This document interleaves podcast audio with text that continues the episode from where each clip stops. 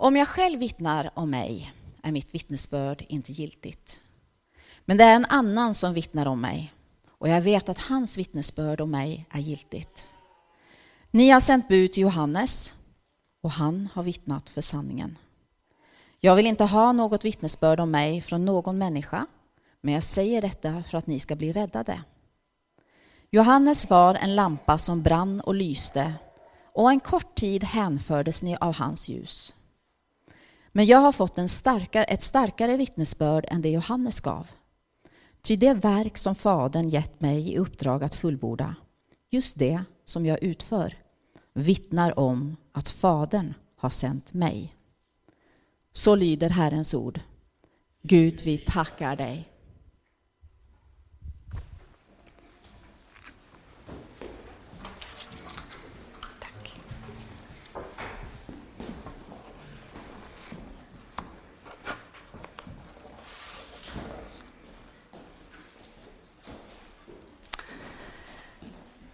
Somras så var jag tillsammans med min familj på en resa neråt södra Europa. Och det var väldigt varmt. Så vart vi än gick så tog vi med oss flaskor med vatten. För man blev väldigt snabbt törstig i den där värmen. Och jag kunde märka hur jag gång på gång liksom tyckte att varje droppe var så dyrbar. Att man nästan gick och oroade sig för att vattnet skulle ta slut. För här hemma så går jag inte så ofta och tänker på det. Och vatten kan kännas som en eh, självklarhet att ha tillgång till.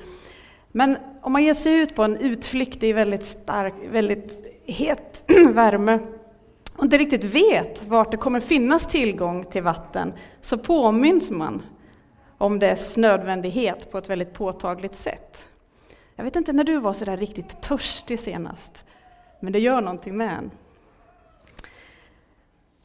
Idag är det andra söndagen efter trefaldighet och den här söndagen har temat Livets källa. Och om man gör en liten snabb så här googling som man ofta gör nu för tiden på olika teman och ämnen, om man gör det bara på ordet källa så kan man få fram allt möjligt, men man hänvisas liksom främst till tre olika spår, det som dyker upp först. Det ena är, det handlar mer om en fysisk plats, ett ställe där till exempel vatten, olja eller gas tränger fram i jorden. En plats alltså. Det andra har en mer bildlig betydelse av någontings upphov eller orsak. Idag kanske det finns en och annan som säger att eh, de höga elräkningarna är en ständig källa till oro för ekonomin till exempel. Då kanske man inte menar en exakt fysisk plats utan man menar mer bildligt talat. Och det tredje handlar lite mer om information, varifrån en uppgift kommer. Ni som är studenter, som jag också är nu för tiden, vet att om man till exempel skriver en uppsats så talar man ofta om källhänvisning. Man förväntas redovisa och peka på varifrån man har hämtat en information eller några tankegångar. Både för att det handlar om trovärdighet men också för att ge liksom cred åt rätt håll. Det kan också handla om källor som vittnat och gett information i samband med en händelse. Och då hör man kanske, ja men jag har fått höra detta från en säker källa. Okej, okay, då kommer vi till det här livets källa. Vad innebär det? Handlar det mest om en plats? Handlar det om något slags begrepp, bara någon bildlig betydelse? Handlar det om källhänvisning? Finns det en plats där livet tränger fram som ett porlande vatten? Eller vart finner man det där livet som ger mening, glädje och tillfredsställelse på djupet? Ja, vi ska kika lite på detta idag. I dagens evangelietext så möter vi Jesus. Eh, den här, de här orden som vi precis läste, liksom kanske lite så svårgreppbara på en gång, för det är ingen typisk berättelse där vi direkt ser, ja men eh, han möter den här personen. Vi får nog sätta in det i lite kontext här. Jesus har precis botat en man som har varit sjuk i 38 år. Och några judiska ledare är där och blir upprörda över att Jesus gör detta. Man kan ju tänka, borde det inte bara sprida allmän glädje att någon som har varit sjuk i 38 år blir frisk? Nej, och anledningen är ju att Jesus gör detta på en sabbat. Och det fanns ju väldigt tydliga förhållningsregler vad man fick och vad man inte fick göra på en sabbat. Och, och det är inte bara nog att han är lite då upprorisk, utan man får liksom aningar av att han verkar sätta sig över lagen. Och börjar dessutom tala om att Gud är hans far, alltså att han på något sätt har kopplingar med Gud själv och att han är Guds son. Det här upprör dem väldigt mycket så att de till och med redan har börjat med planerna att röja honom ur vägen och att döda honom. Då börjar Jesus inför dem att börja tala med dem om sitt förhållande till Fadern. Han talar om att sonen inte kan göra någonting i sig själv, utan bara det som han ser Fadern göra. Han talar om att Guds liv är starkare än döden. Och att Fadern har liv i sig själv, och att Gud också har gett sonen att ha liv i sig själv. Okej, okay. det börjar låta lite som att Jesus talar om sig själv som någon form av källa. Hör ni? Källa till livet. Gud har liv i sig själv och sonen har fått liv i sig själv. En sån form av liv som till och med är starkare än döden som har liksom funnits med från begynnelsen att vara med och skapa liv där det inte fanns liv. Skapa växter, djur, människor. Det är den här typen av liv vi pratar om, alltså ursprung, någon slags källa. Men hur kan de här då judiska ledarna som är upprörda, hur, hur, kan de vara säkra på att det Jesus säger om sig själv är sant? För det kan man inte bara säga så här, ja men jag jag är Guds son och jag har liv i mig själv. Ja, men okej, ja, men då är vi inte arga längre, då förstår vi. Utan det var ju något väldigt allvarligt, det kan man inte bara komma och påstå. För att om det är sant, då får det ju jättestora konsekvenser. Och dessutom så påverkar det ju dem och deras makt och deras position. Det är då som Jesus börjar säga att ja, mitt vittnesbörd räcker inte, för det fanns också med i deras tradition att ett vittnesbörd räcker inte, utan det måste finnas flera för att kunna stärka någon form av, man hade ju inte samma typ av avtal att skriva, men vittnesmål, de var starka och det krävdes flera. Och I den här texten vi precis läste så lyfter Jesus fram tre olika vittnesbörd. Han talar om Fadern, om Johannes döparen och om sina gärningar. Och vi ska bara kolla lite snabbt på de här. Först så säger han i vers 32 att det finns en annan som vittnar om mig och jag vet att hans vittnesbörd om mig är sant. Och det framgår kanske inte jättetydligt direkt när man läser det att det är Fadern han talar om, men vi förstår det av hela sammanhanget när han alla verserna innan har talat om hans relation till Fadern och, och hur Fadern agerar och hur Jesus agerar. Och det finns också ett par tillfällen tidigare där Fadern väldigt tydligt har vittnat just om Sonen. Han gör det i samband med Jesu dop. Då kommer en röst ifrån himlen som säger Det där är min son, den älskade, i honom har jag min glädje.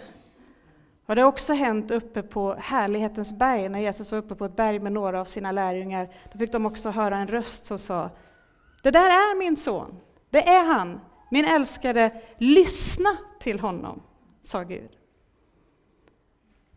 Fadern säger själv alltså att jag vill tala genom Jesus och därför så är det som Jesus säger fyllt av liv och kraft. Det andra vittnesbördet som Jesus hänvisar till är Johannes ord. Han säger i vers 33 Ni har skickat bud till Johannes, Johannes döparen talar vi alltså om, och han har vittnat för sanningen. Vittnat för sanningen. Vad är det för sanningar som Johannes ger oss om Jesus?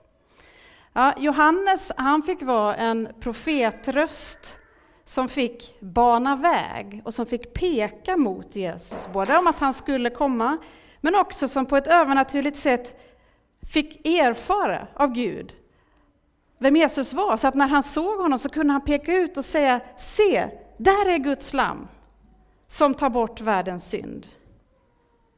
Här pekar Johannes, här kommer någon som på riktigt kan göra någonting åt det som skadar oss själva och skadar oss andra, som kan lyfta bort och bära bort vår synd.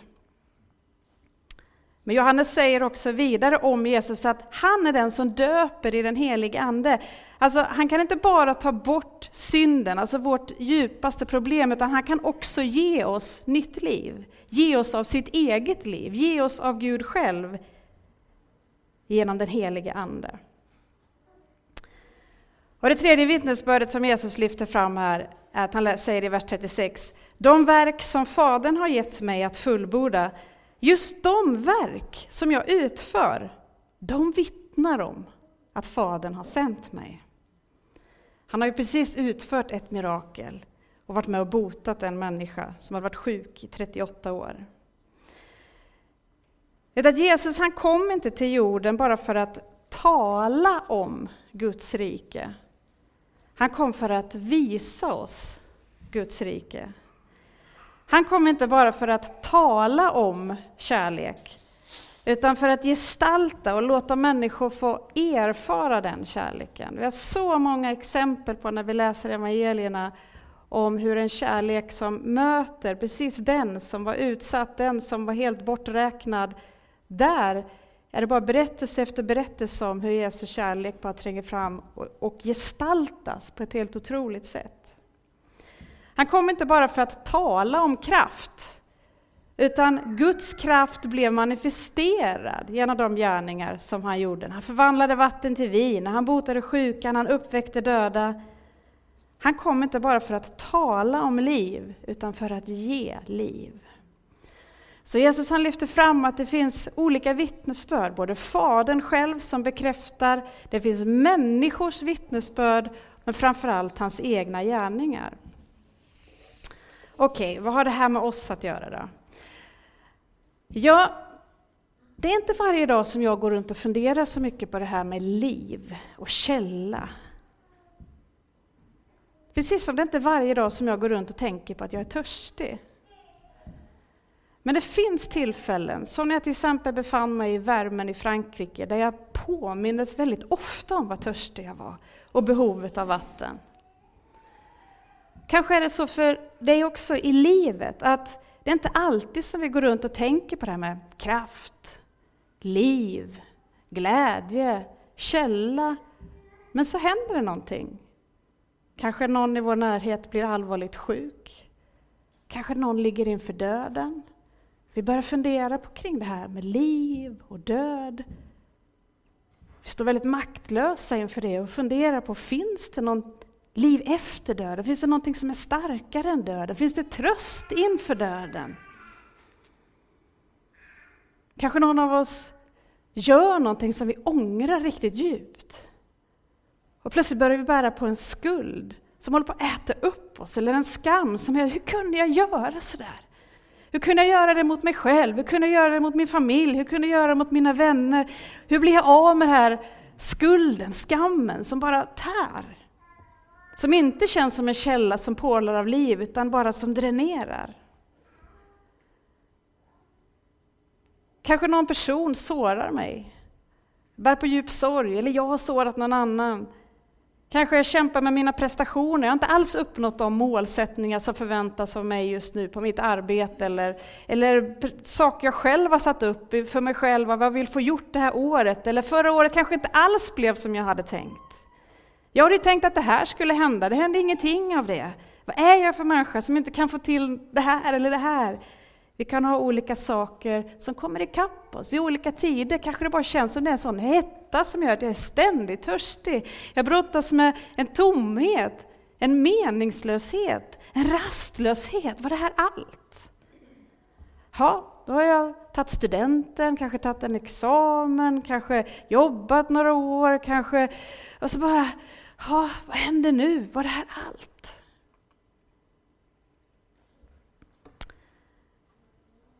Om Jesus är källan till liv, var finner vi den källan? Hur kan du och jag komma i kontakt med en källa som skapar den här tillfredsställelsen och livet? Vi hörde om Faderns ord till Jesus, men vet du att Faderns ord till Jesus, det är också Guds ord till oss i dopet. När du blev döpt så var det en röst ifrån himlen som sa, det där är min älskade dotter, det där är min älskade son. I honom, i henne har jag min glädje. Och vi vill se tydligt hur, hur, det var ord som Jesus stod på. Fast det kom kritik, eller fast det var till och med människor som sa att vi ska döda honom, så bara, han visste vem han var och vem han tillhörde.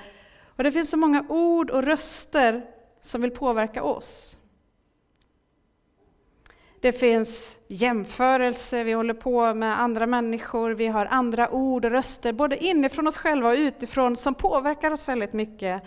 Och vi kan ibland fundera på vilken frukt och vilken, vilken eftersmak olika källor och olika inflöden skapar i vårt liv. Vi sitter och scrollar och vi tar in av hur allting ska se ut och hur det ska vara, och kommentarer och uteblivna likes och allt vad det är som påverkar oss. Men Guds röst vill förmedla en frid och en kraft och ett liv som där våra rötter bara kan få tränga djupt in i en kärlek som är att vi inbjuds att få leva i en kärleksidentitet faktiskt, som inte bygger på vad vi får till, utan att vi finns till.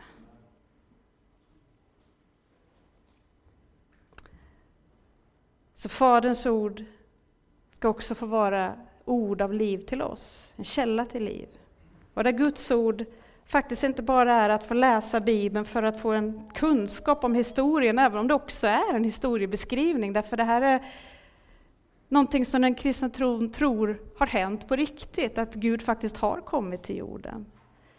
Men när vi läser Guds ord så tror vi också att det är inte bara Guds ord och någonting som har hänt, utan någonting som kan få vara Guds ord till oss idag. Och som kan få visa på hur den här kärleken och det här livet vill nå fram till oss. Det står till och med att Jesus själv säger att han är ordet. Så att vi inte bara läser om ordet, utan att vi får ta emot honom själv genom ordet. Och så sa vi det att Johannes fick vara en som pekade på Jesus. Jag vet att Gud har valt att använda människor som hjälper oss att se Jesus och få vår förankring i honom. Det är inte meningen att vi bara helt själva ska känna, ja men nu är det tomt, nu hur ska jag hitta? Och så kanske en och annan känner igen sig i att det är inte så lätt att bara gå till den här boken för att liksom hitta den liksom ständiga källan. Jag upplever att det många gånger kan vara en väldig brottningskamp och ganska tråkigt till och med. Ja, det här ska tydligen vara givande, men somnar mest. Tänk vilken gåva att Gud också då har gett varandra, gett oss varandra. Därför att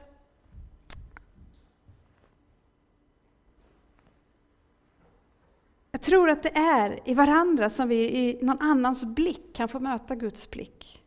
I någon annans uppmuntran kan få ett ord precis i rätt tid. Och Gud sänder människor i vår väg som, som faktiskt får peka oss mot källan. Och det kan gå till på så många olika sätt. Inte alltid precis den person eller på det sätt som vi tänker. Jag har märkt att jag ibland nästan håller på att gå miste om vad som händer, därför att jag tänker att det ska hända på ett visst sätt. Men även den som kanske i människors ögon verkar mest oviktig, eller inte har så stor status, eller kanske någon som till och med är lite störig, eller påträngande eller utmanande att möta i sitt liv, kan många gånger få vara någon som Gud också använder till att bara få föra en till källan, att få kliva in i den där livskällans porlande vattenström. Och Gud kallar också oss att få vara Johannes för andra. Och ibland är det just där, när vi får ge upp lite av vår egen bekvämlighet, Får se någon annans behov och sträcka ut en hand, som vi faktiskt känner oss som mest levande. Johannes fick vara med och peka på Guds lamm, att det finns möjlighet att få lyftas av skuld och skam och den synd vi bär på. Den rösterna kan vi också få vara på varandra. Peka tillbaka till Kristus, du behöver inte gå och bära på allt det där.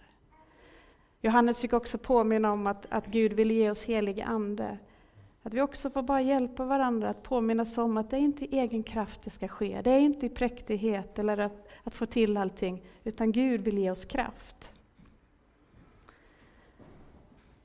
Och det sista som jag bara vill avsluta med, det var ju att det framförallt var i Jesu gärningar som vi får se och ta emot livets källa.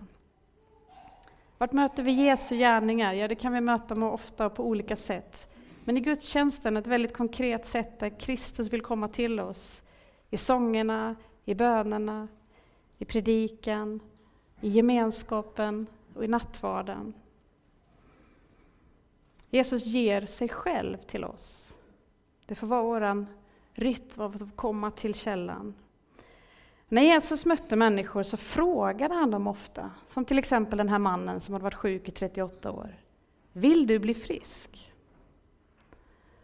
Och det kan man tycka är en ganska enkel fråga som man bara borde svara ja på, men han börjar så här, vet du om det är ju det här med dammen och det finns ingen som kommer hit och kan hjälpa mig och jag missar alltid.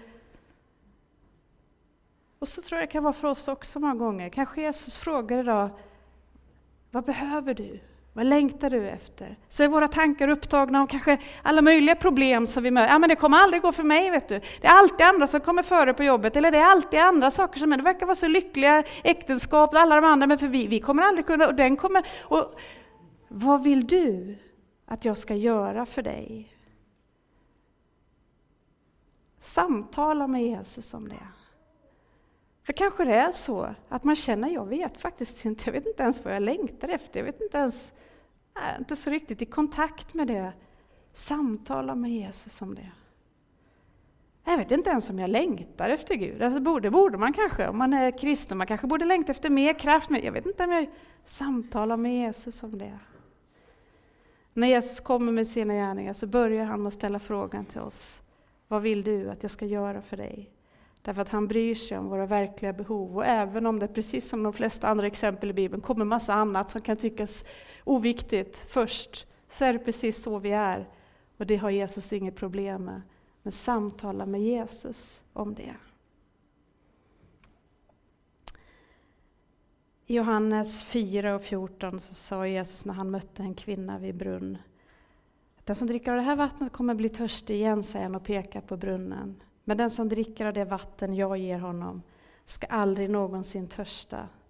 Det vatten jag ger ska i honom bli en källa som flödar fram och ger evigt liv. Amen.